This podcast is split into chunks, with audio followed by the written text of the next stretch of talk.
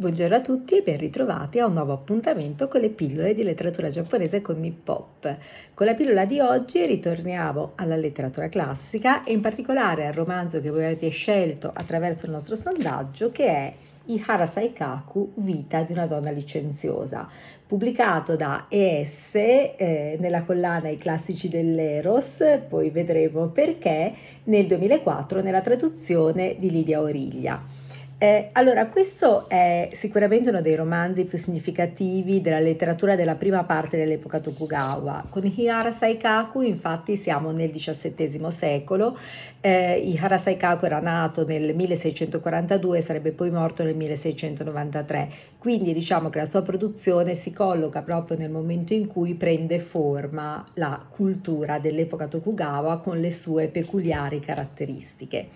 e eh, in particolare questo romanzo fa parte di un filone della produzione di questo autore, peraltro estremamente prolifico non solo come autore di prosa ma anche come autore di poesia, di haikai, eh, appunto un filone che va sotto il nome di Koshoku Mono e all'interno di questo filone rientrano per esempio anche Cinque donne amorose o Vita di un libertino. Eh, Koshoku indica l'amore e la bellezza e eh, fa allusione sia alla bellezza delle cortigiane, la bellezza celebrata nei quartieri di piacere che rappresentano uno degli elementi caratterizzanti la società e la vita anche culturale dell'epoca Tokugawa e d'altro canto fa riferimento anche all'amore per la bellezza, ma amore inteso nelle sue connotazioni sessuali, la passione. Da qui la collocazione nella collana I classici dell'Eros, anche se questo romanzo romanzo come gli altri di Saikaku non ha nulla assolutamente di pornografico, ma celebra appunto l'amore nelle sue note più passionali e anche sessuali. Ehm, in realtà in senso più ampio la produzione in prosa di Hiara Saikaku rientra o meglio da origine a quello che sarà poi un filone caratteristico di questo periodo che è quello degli ukiyo zoshi. Eh, l'etichetta verrà attribuita alle opere di Saikaku a posteriori e è tratta tratta in realtà da un testo precedente che appartiene ancora invece al filone dei kanazoshi, cosiddetti per la sovrabbondanza di kana, quindi per la scelta di un linguaggio più semplice e più fruibile, che è eh, Ukiyo Monogatari di Asai Ryoi del 1661 e eh, vi cito in particolare il passaggio appunto da cui è tratta poi, è ispirata la definizione di Ukiyo Zoshi per i romanzi successivi. Vivere momento per momento, volgersi alla luna, alla neve, ai fiori di ciliegio e alle foglie rosse degli aceri, cantare canzoni, bere sake, consolarsi dimenticando la realtà, non preoccuparci della miseria che ci sta di fronte, non farsi scoraggiare, essere come una zucca vuota che galleggia sulla corrente dell'acqua. Questo io chiamo ukiyo.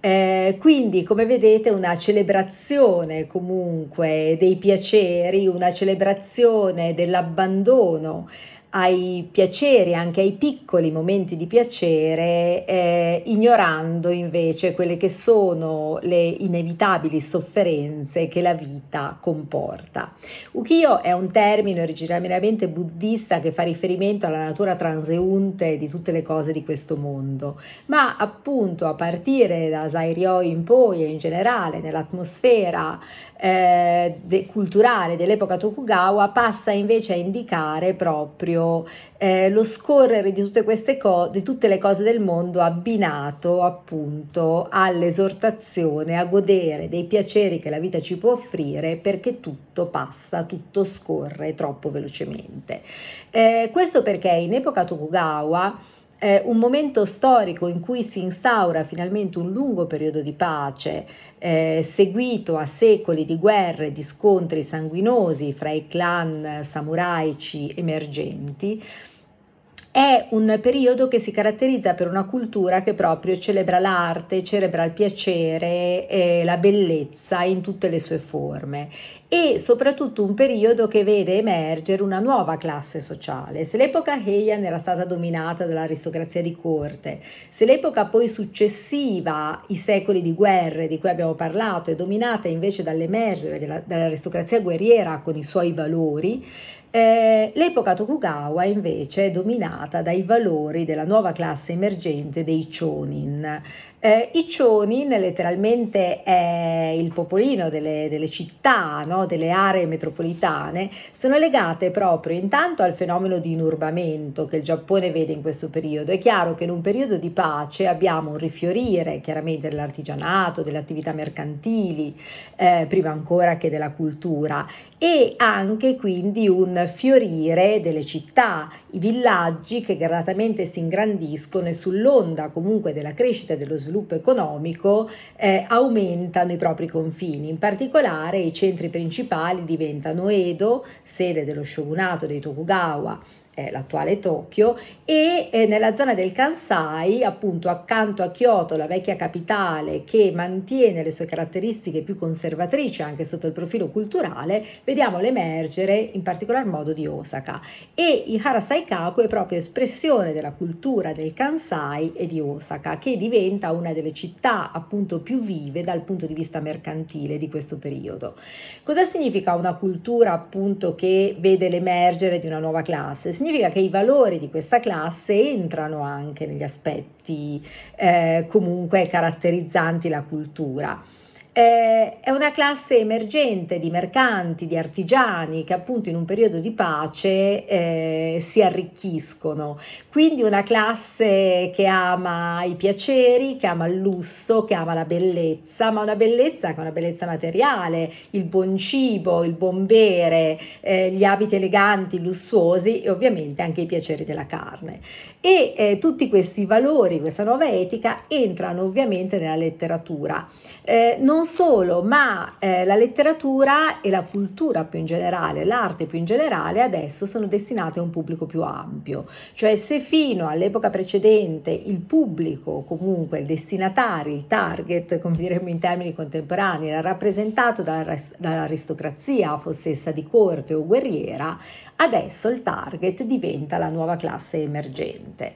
Eh, quindi anche lo stile, anche il linguaggio si fanno ovviamente più semplici per certi versi, ma anche più vivaci, eh, riflettono appunto quella che è la vivacità della vita nelle città, nei nuovi centri. Saikaku è il perfetto esponente in realtà di questa nuova cultura e eh, appunto que- si rispecchia i valori, ovviamente la classe alla quale si rivolge, dalla quale proveniva, perché Saikaku stesso proveniva da una famiglia di mercanti. In realtà lui poi abbandona la via dei commerci per dedicarsi invece prima alla poesia, quindi allo haikai, come abbiamo detto, e poi alla prosa.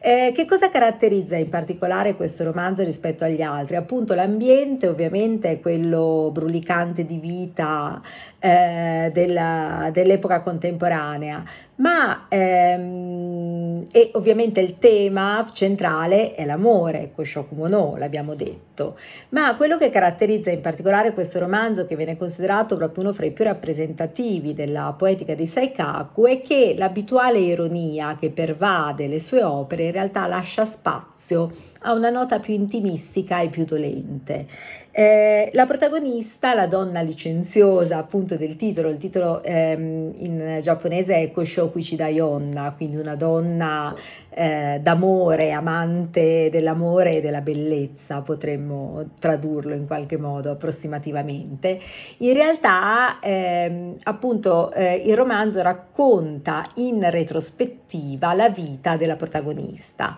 Eh, la incontriamo anziana all'inizio del testo e lei, appunto, che è stata eh, una famosa e apprezzata prostituta nei quartieri di piacere dell'epoca, racconta a due giovani che sono interessati appunto a essere iniziati alla vita amorosa la sua vita. Quindi il romanzo si configura come un lungo flashback, un flashback che però racconta appunto la sua esperienza e eh, il suo decadere appunto da una condizione in qualche modo di privilegio anche come eh, apprezzata e ammirata cortigiana fino appunto ai gradini più bassi della prostituzione, fino alla solitudine alla vecchiaia che la vedono in realtà mendicare agli angoli delle strade o eh, accanto appunto a templi e santuari. Quindi è un racconto che ci dà uno spaccato